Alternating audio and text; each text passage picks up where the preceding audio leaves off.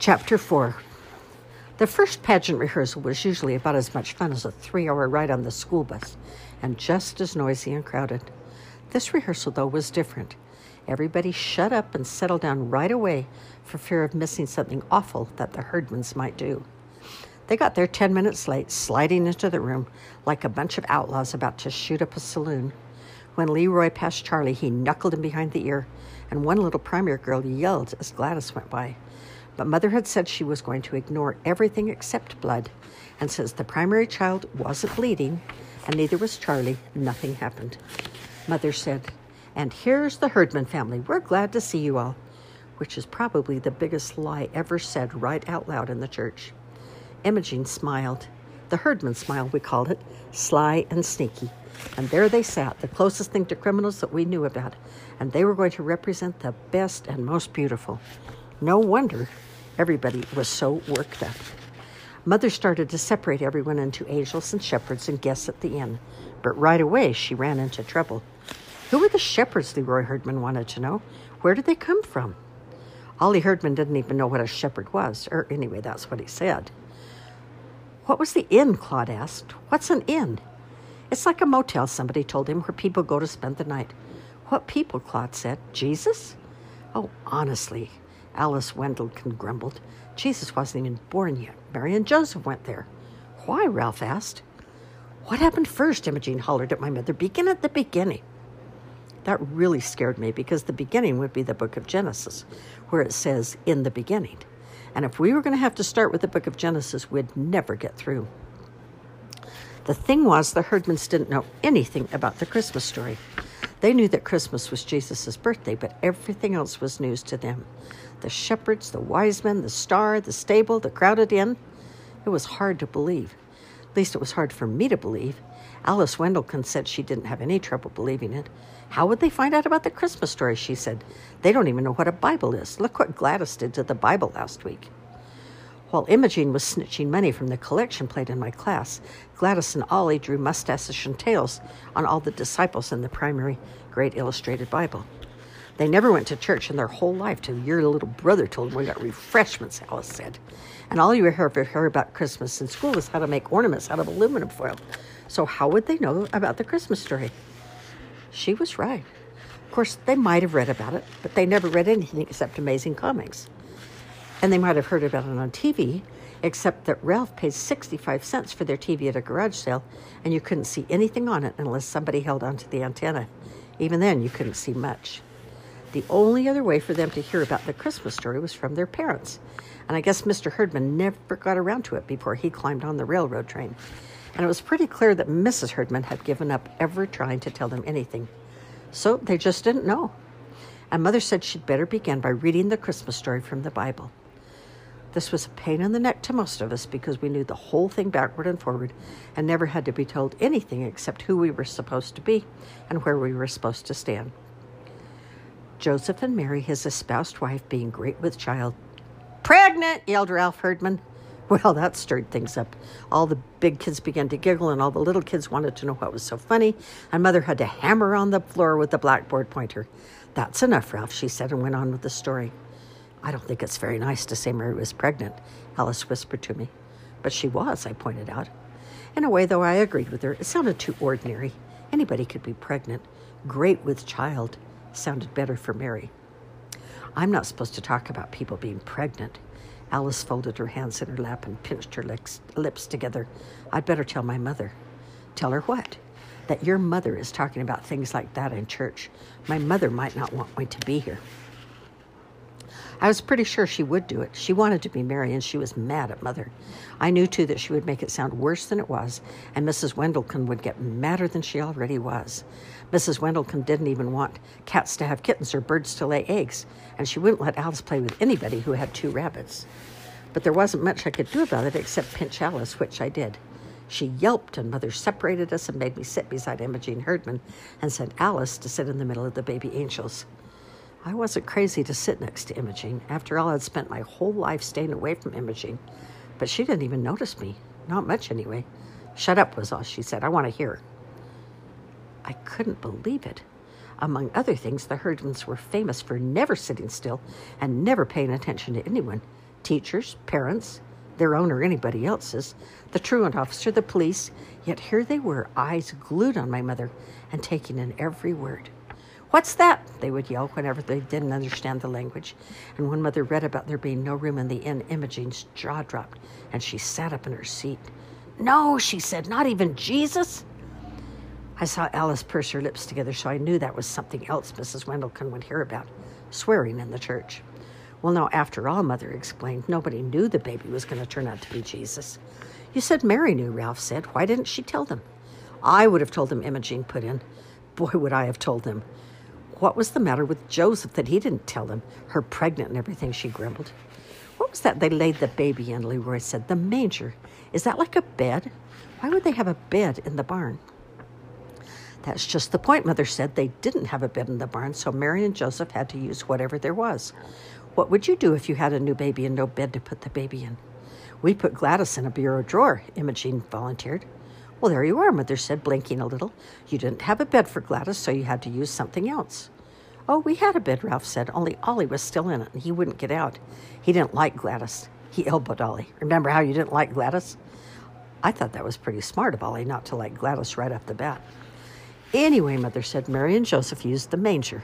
A manger is a large, woody feeding trough for animals." "What were the wadded-up clothes?" Claude wanted to know. "The what?" Mother said. "You read about it. She wrapped him in wadded-up clothes." "Swaddling clothes," Mother sighed. "Long ago, people used to wrap their babies very tightly in big pieces of material so they couldn't move around. It made the babies feel cozy and comfortable." I thought it probably just made the babies mad. Till then, I didn't know what swaddling clothes were either, and they sounded terrible, so I wasn't too surprised when Imogene got all excited about that. "You mean they tied him up and put him in a feed box?" she said. "Where was the child welfare?" "The child welfare was always checking up on the Herdmans.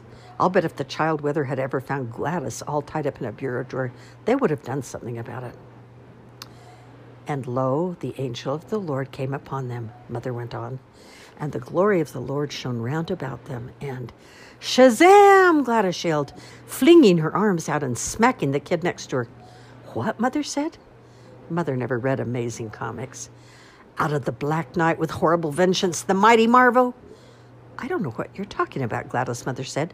"This is the angel of the Lord who comes to the shepherds in the fields and—" "Out of nowhere, right?" Gladys said. "In the black night, right?" Well, Mother looked unhappy, in a way. So Gladys sat back down looking very satisfied, as if this was at least one part of the Christmas story that made sense to her. "Now when Jesus was born in Bethlehem of Judea," Mother went on reading, "behold, there came wise men from the east to Jerusalem, saying—" "That's you, Leroy," Ralph said, "and Claude and Ollie, so pay attention." "What does it mean, wise men?" Ollie wanted to know. "Were they like school teachers?" "No, dumbbell," Claude said.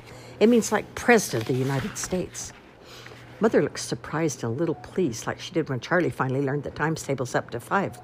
"Why, that's very close, Claude," she said. "Actually, they were kings." "Well, it's about time," Imogene muttered. "Maybe they'll tell the innkeeper where to get off and get the baby out of the barn." "They saw the young child with Mary his mother, and fell down and worshipped him, and presented unto him gifts, gold and frankincense and myrrh."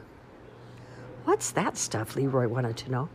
"Precious oils," Mother said, "and fragrant resins."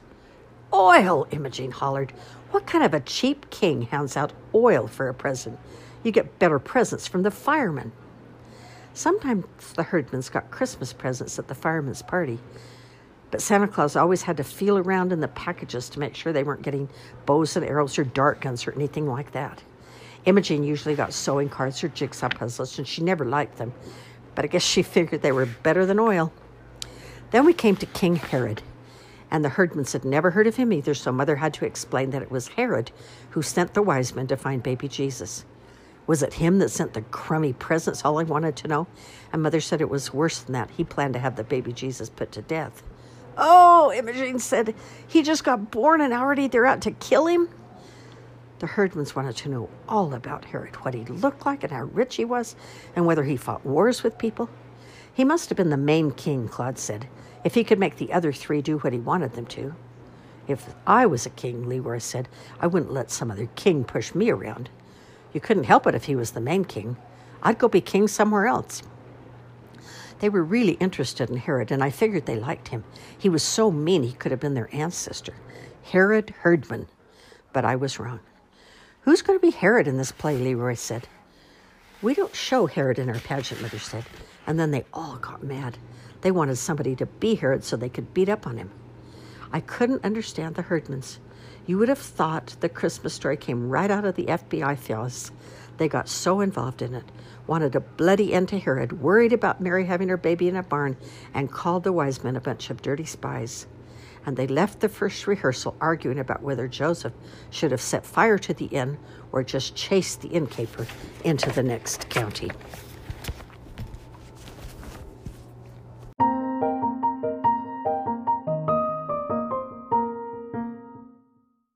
Chapter 5. When we got home, my father wanted to hear all about it. Well, Mother said, just suppose you had never heard the Christmas story and didn't know anything about it, and then somebody told it to you. What would you think? My father looked at her for a minute or two, and then he said, well, I guess I would think it was pretty disgraceful that they couldn't find any room for a pregnant woman except in the stable. I was amazed. It didn't seem natural for my father to be on the same side as the Herdmans. But then it didn't seem natural for the Herdmans to be on the right side of a thing. It would have made more sense for them to be on Herod's side. Exactly, Mother said. It was perfectly disgraceful. And I never thought about it much. You hear all about the nice warm stable with all the animals breathing and the sweet-smelling hay, but that doesn't change the fact that they put Mary in a barn. Now let me tell you. She told my father all about the rehearsal, and when she was through, she said, it's clear to me that deep down, those children have some good instincts after all. My father said he couldn't exactly agree. According to you, he said, their chief instinct was to burn Herod alive. No, their chief instinct was to get Mary and the baby out of the barn.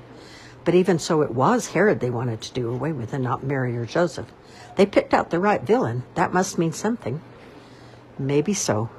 My father looked up from his newspaper. Is that what finally happened to Herod? What did happen to Herod anyway? None of us knew. I'd never thought much about Herod. He was just a name, somebody in the Bible, Herod the king.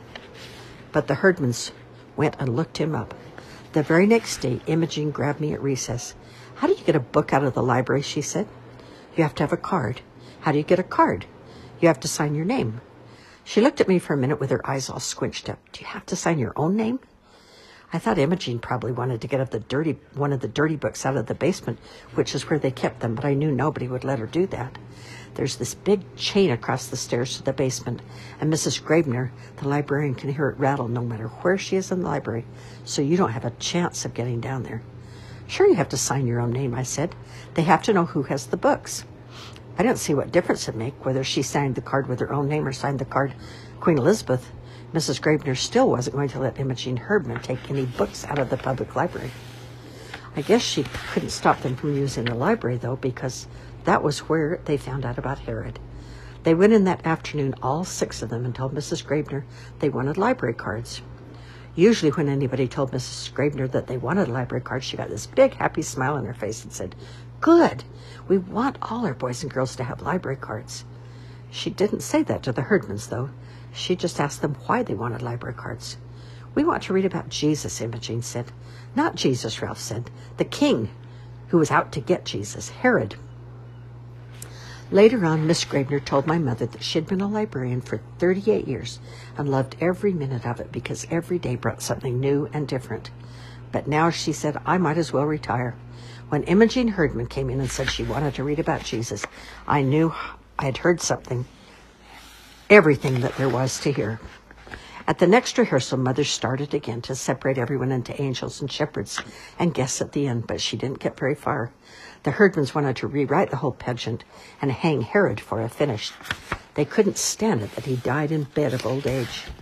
It wasn't just Jesus he was after, Ralph told us. He killed all kinds of people. He even killed his own wife, Leroy said. And nothing happened to him, Imogene grumbled. Well, he died, didn't he? Somebody said. Maybe he died a horrible death. What did he die of? Ralph shrugged. It didn't say. Flu, I guess. They were so mad about it that I thought they might quit the pageant. But they didn't, not then or ever. And all the people who kept hoping that the Herdmans would get bored and leave were out of luck. They showed up at rehearsals right on time and did just what they were supposed to do. but they were still Herdmans, and there was at least one person who didn't forget that for a minute. One day I saw Alice Wendelkin writing something down on a little pad of paper and trying to hide it with her other hand. "It's none of your business," she said. It wasn't any of my business, but it wasn't any of Alice's either. What she wrote was, "Gladys Herdman drinks communion wine." "It isn't wine," I said. "It's grape juice." "I don't care what it is. She drinks it. I've seen her 3 times with her mouth all purple. They steal crayons from the Sunday school cupboards, too, and if you shake the happy birthday bank in the kindergarten room, it doesn't make a sound. They stole all the pennies out of that." I was amazed at Alice. I would never think to go and shake the happy birthday bank. "And every time you go in the girls' room," she went on, "the whole air is blue, and Imogene Herdman is there in the Mary costume smoking cigars." Alice wrote all these things down and how many times each thing happened. I don't know why, unless it made her feel good to see in black and white just how awful they were. Since none of the Herdmans had ever gone to church or Sunday school or read the Bible or anything, they didn't know how things were supposed to be. Imogene, for instance, didn't know that Mary was supposed to be acted out in one certain way, sort of quiet and dreamy and out of this world. The way Imogene did it, Mary was a lot like Miss Santoro at the pizza parlor. Miss Santoro is a big fat lady with a little skinny husband and 9 children, and she yells and hollers and hugs her kids and slaps them around. That's how Imogene's Mary was, loud and bossy. "Get away from the baby," she yelled at Ralph, who was Joseph, and then she made the wise men keep their distance. The wise men want to honor the Christ child, Mother explained for the 10th time. They don't mean to harm him, for heaven's sakes. But the wise men didn't know how things were supposed to be either, and nobody blamed Imogene for shoving them out of the way. You got the feeling that these wise men were going to hustle back to Herod as fast as they could and squeal on the baby out of pure meanness. They thought about it, too. "What if we didn't go home another way?" Leroy demanded. Leroy was Melchior. "What if we went back to the king and told on the baby where he was and all?" "He would murder Jesus," Ralph said. "Old Herod would murder him."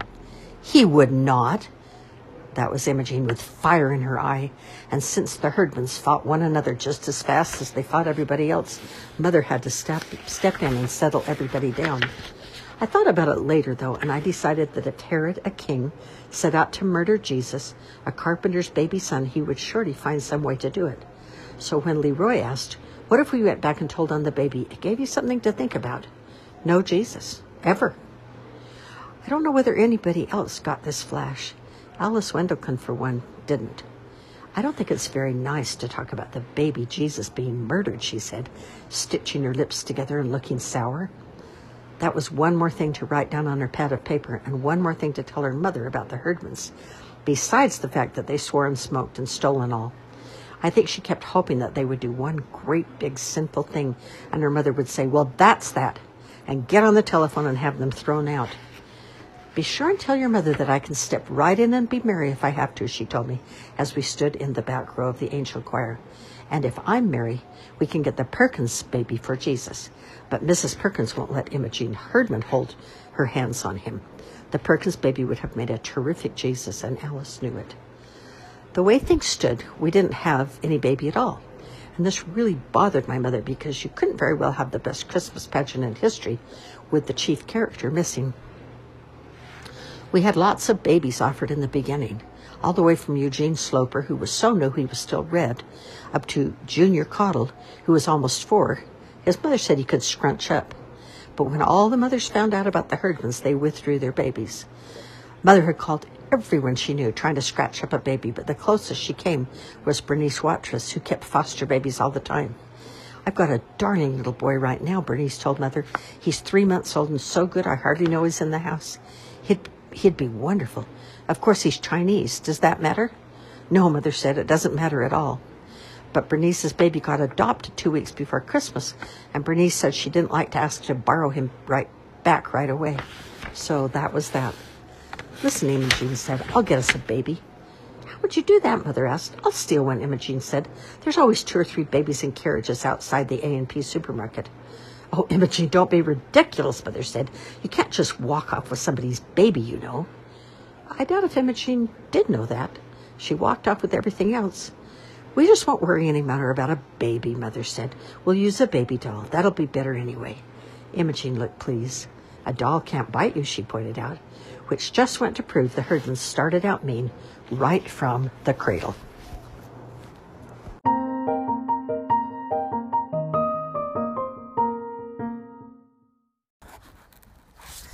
Chapter 6. Our last rehearsal happened to be on the night before the potluck supper, and when we got there, the kitchen was full of ladies in aprons, counting out dishes and silverware and making applesauce cake for the dessert. "I'm sorry about this," one of the ladies told Mother, "but with so much to do at this time of year, the committee decided to come in this evening and set up the tables and all. I just hope we won't bother you." "Oh, you won't," Mother said. "We won't be in the kitchen. You won't even know we're here." Mother was wrong. Everybody in that end of town knew we were there before the evening was over. "Now, this is going to be a dress rehearsal," Mother told us all, and right away 3 or 4 baby angels began hollering that they forgot their wings. Half of the angel choir had forgotten their robes, and Hobie Carmichael said he didn't have any kind of a costume. "Wear your father's bathrobe," Charlie told him. "That's what I do." "He doesn't have a bathrobe." "What does he hang around the house in?" "His underwear," Hobie said. I looked at Alice Wendelkin to see if she was going to write that down on her pad of paper, but Alice was standing all by herself in a corner, patting her hair. Her hair was all washed and curled, and her robe was clean and pressed. She'd even put Vaseline on her eyelids so they would shine in the candlelight, and everybody would say, "Who is that lovely girl in the angel choir? Why isn't she Mary?" I guess Alice was afraid to move for fear she might spoil herself. "Don't worry about your minx," Mother said. "The main point of a dress rehearsal isn't the costumes. The main point is to go right straight through without stopping. And that's what we're going to do, just as if we were doing it for the whole congregation. I'm going to sit in the back of the church and be the audience." But it didn't work that way. The baby angels came in at the wrong place and had to go back out again, and a whole gang of shepherds didn't come in at all for fear of Gladys. Imogene couldn't find the baby Jesus doll and wrapped up a great big memorial flower urn in the blanket and then dropped it on Ralph's foot. And half the angel choir sang Away in a Manger while the other half sang O Little Town of Bethlehem. So we had to start over a lot. "I've got the baby here," Imogene barked at the wise men. "Don't touch him. I named him Jesus." "No, no, no," Mother came flying up the aisle. "Now, Imogene, you know you're not supposed to say anything. Nobody says anything in our pageant except the angel of the Lord and the choir singing carols. Mary and Joseph and the wise men make a lovely picture for us to look at while we think about Christmas and what it means." I guess Mother had to say things like that, even though everybody knew it was a big lie. The Herdmans didn't look anything out of the Bible, more like trick or treat. Imogene even had on great big gold earrings, and she wouldn't take them off. "Now, Imogene," Mother said, "you know Mary didn't wear earrings." "I have to wear these," Imogene said. "Why's that?" "I got my ears pierced, and if I don't keep something in them, they'll grow together." "Well, they won't grow together in an hour and a half," Mother said. "No, but I better leave 'em in." Imogene pulled on her earrings, which made you shudder. It was like looking at the pictures in National Geographic of natives with their ears stretched all the way to their shoulders. "What did the doctor say about leaving something in them?" Mother said. "What doctor?" "Well, who pierced your ears?" "Gladys," Imogene said. That really made you shudder, the thought of Gladys Herdman piercing ears. I thought she probably used an ice pick, and for the next 6 months I kept watching Imogene to see her ears turn black and fall off. "All right," Mother said, "but we'll try to find something smaller and more appropriate for you to wear in the pageant. Now we'll start again and go right straight through, and I think I ought to tell them what his name is," Imogene said. "No, besides, you remember it wasn't Mary who named the baby." "I told you," Ralph whacked Imogene on the back. "I named him." "Joseph didn't name the baby either," Mother said. "God sent an angel to tell Mary what his name should be." Imogene sniffed. "I would have named him Bill." Alice Wendelkin sucked in her breath, and I could hear her scratching down on her pad of paper that Imogene Herdman would have called the baby Bill instead of Jesus. "What angel was that?" Ralph wanted to know. "Was that Gladys?" "No," Mother said. "Gladys is the angel who comes to the shepherd with the news." "Yeah," Gladys said. "Unto you a child is born," she yelled at the shepherds. "Unto me," Imogene yelled back at her. "Not them, me. I'm the one that had the baby." "No, no, no," Mother sat down on her front pew. "That just means that Jesus belongs to everybody. Unto all of us a child is born." Now she sighed. "Let's start again." And "why didn't they let Mary name her own baby?" Imogene demanded. "What did that angel do? Just walk up and say, 'Name him Jesus'?" "Yes," Mother said, because she was in a hurry to get finished. But Alice Wendelkin had to open her big mouth. "I know what the angel said," Alice piped up. She said, "His name shall be called Wonderful, Counselor, Mighty God, Everlasting Father, the Prince of Peace." I could have hit her. "Oh," Imogene said, "he'd never get out of the first grade if he had to write all that." There was a big crash at the back of the church, as if somebody dropped all the collection plates. But it wasn't the collection plates, it was Mrs. Hopkins, the minister's wife, dropping a whole tray of silverware. "I'm sorry," she said. "I was just passing by, and I thought I'd take a peek." "Would you like to sit down and watch the rehearsal?" Mother asked. "No," Mrs. Hopkins couldn't seem to take her eyes off Imogene. "I'd better go check on the applesauce cake." "You didn't have to say that," I told Alice. "All that about wonderful everlasting Father and all." "Why not?" Imogene said, patting her hair. "I thought Imogene wanted to know." By that time, everyone was hot and tired, and most of the baby angels had to go to the bathroom, so Mother said we would take a 5-minute recess. "And then we'll start over," she said, looking sort of hopeless, "and go right straight through without stopping, won't we?" Well, we never did go right straight through. The 5-minute recess was a big mistake because it stretched to 15 minutes. And Imogene spent the whole time smoking cigars in one of the johns in the ladies' room. Then Mrs. Homer McCarthy went to the ladies' room and opened the door and smelled something funny and saw some smoke, and she ran right to the church office and called the fire department. We were singing "Angels We've Heard on High" when what we heard was the fire engine pulling up on the lawn of the church with the siren blaring and the red lights flashing. The firemen hurried in and made us all go outside, and they dragged a big hose in the front door and went looking for a fire to put out. The street was full of baby angels crying, and shepherds climbing all over the fire truck, and firemen, and all the ladies on the potluck committee, and neighbors who came to see what was going on, and Reverend Hopkins, who came over from the parsonage in his pajamas and his woolly bathrobe. Nobody knew what had happened, including the Herdmans, but I guess they figured that whatever it was, they had done it, so they left. "Why in the world did you call the fire department?" Mother asked Mrs. McCarthy when she finally heard the whole story.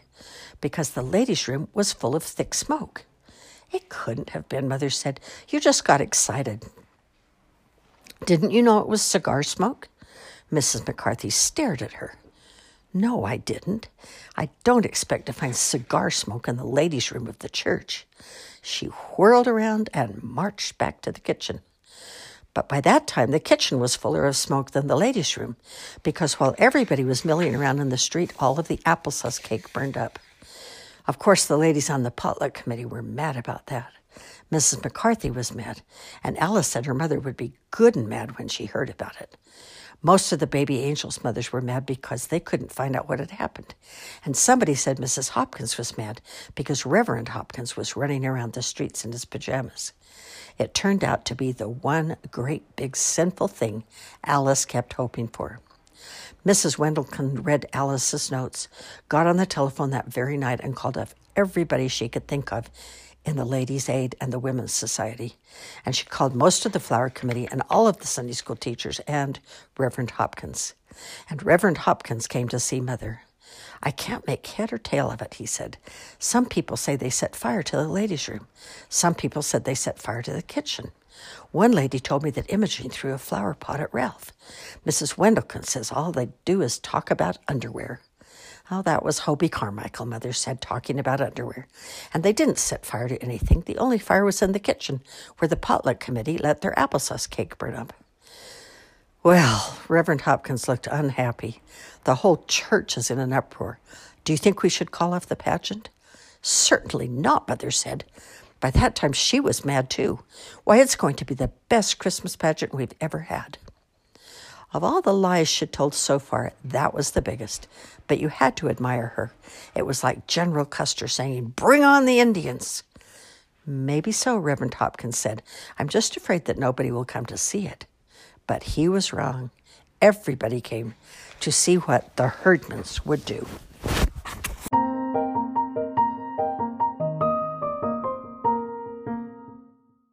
Chapter 7. On the night of the pageant, we didn't have any supper because Mother forgot to fix it. My father said that was all right. Between Mrs. Armstrong's telephone calls and the pageant rehearsals, he didn't expect supper anymore. When it's all over, he said, "We'll go someplace and have hamburgers." But Mother said when it was all over, she might want to go someplace and hide. "We've never once gone through the whole thing," she said. "I don't know what's going to happen.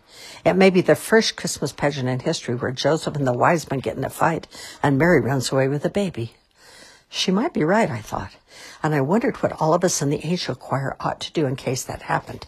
It would be dumb for us just to stand there singing about the Holy Infant if Mary had run off with him. But nothing seemed very different at first. There was the usual big mess all over the place, baby angels getting poked in the eye by other baby angels' wings, and grumpy shepherds stumbling over their bathrobes. The spotlight swooped back and forth and up and down till it made you sick to your stomach to look at it.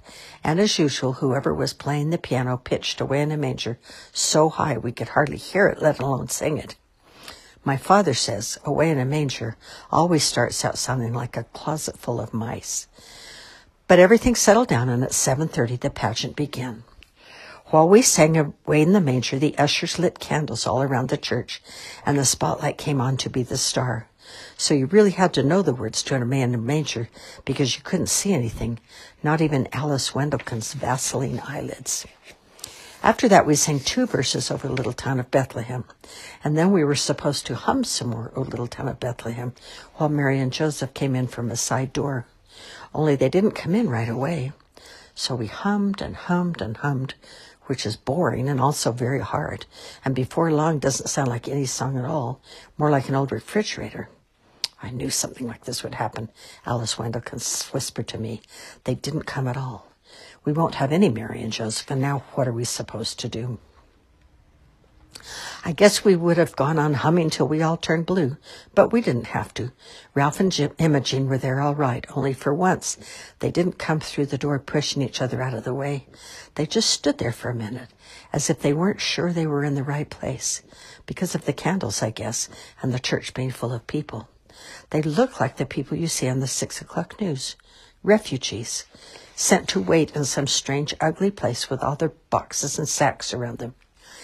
It suddenly occurred to me that this was just the way it must have been for the real Holy Family, stuck away in a barn by people who didn't much care what happened to them. They couldn't have been very neat and tidy either, but more like this Mary and Joseph. Imogene's veil was cockeyed as usual, and Ralph's hair stuck out all around his ears. Imogene had the baby doll, but she wasn't carrying it the way she was supposed to, cradled in her arms.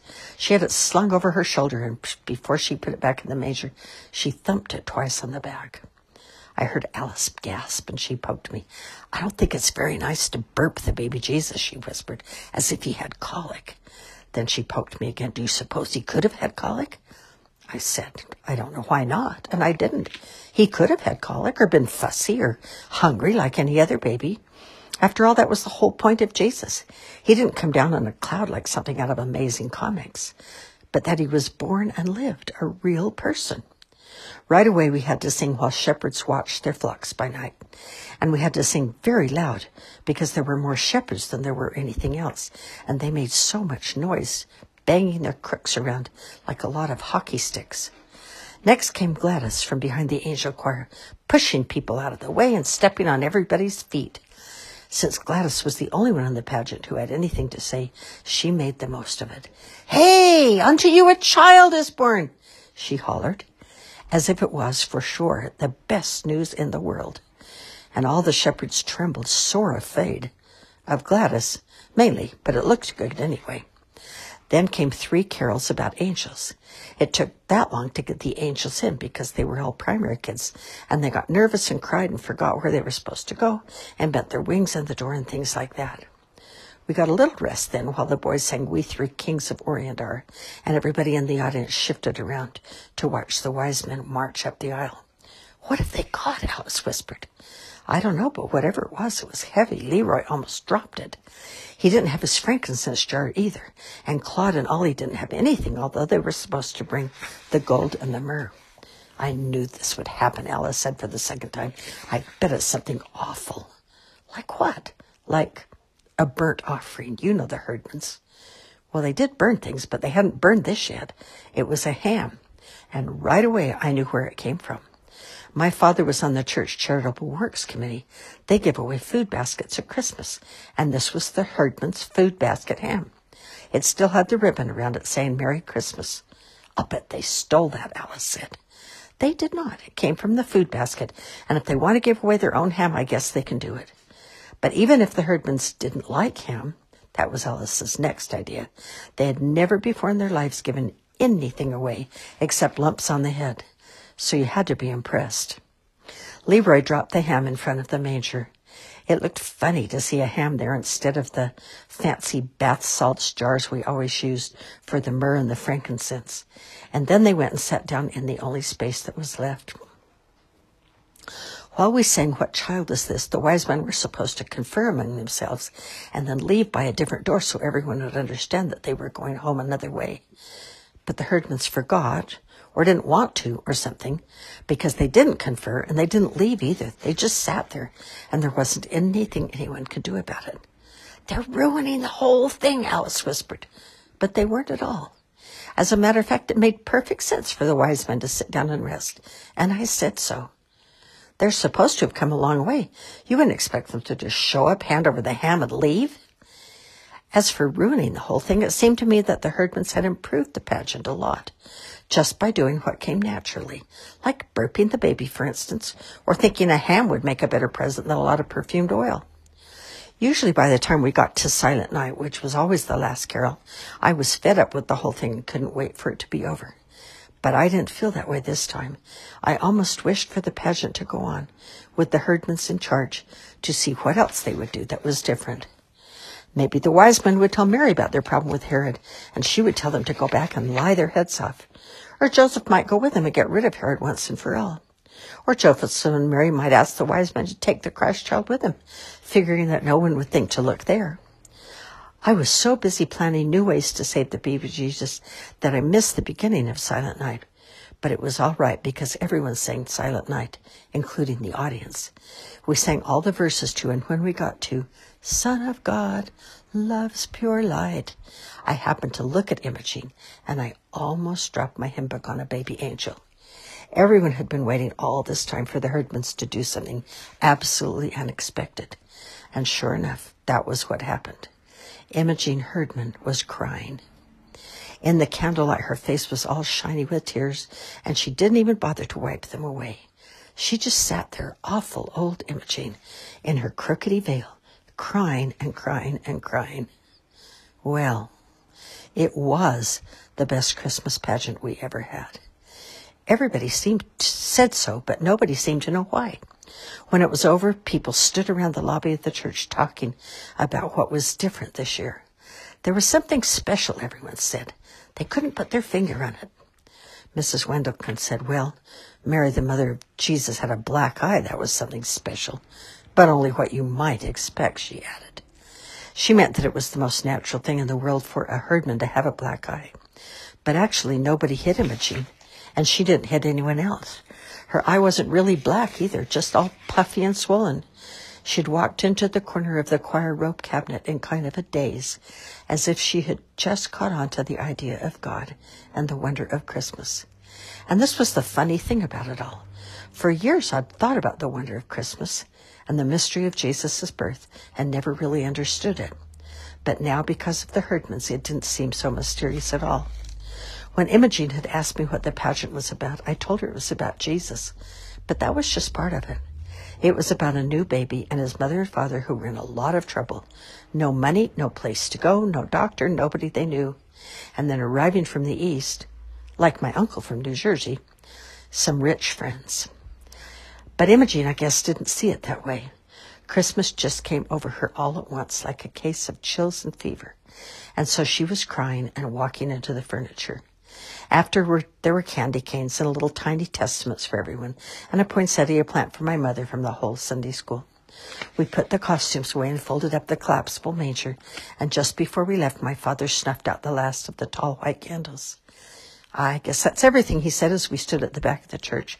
All over now. It was quite a pageant. Then he looked at my mother.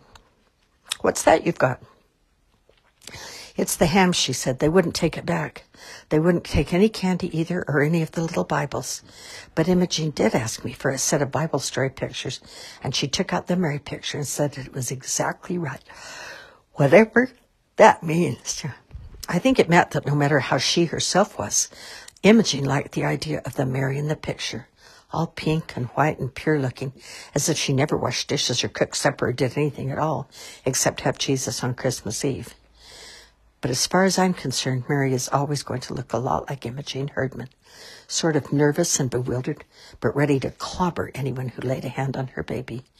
And the wise men are always going to be Leroy and his brother sparing ham. When we came out of the church that night, it was cold and clear, with crunchy snow underfoot and bright, bright stars overhead. And I thought about the angel of the Lord, Gladys with her skinny legs and her dirty sneakers sticking out from under her robe, yelling at all of us everywhere. Hey, unto you a child is born,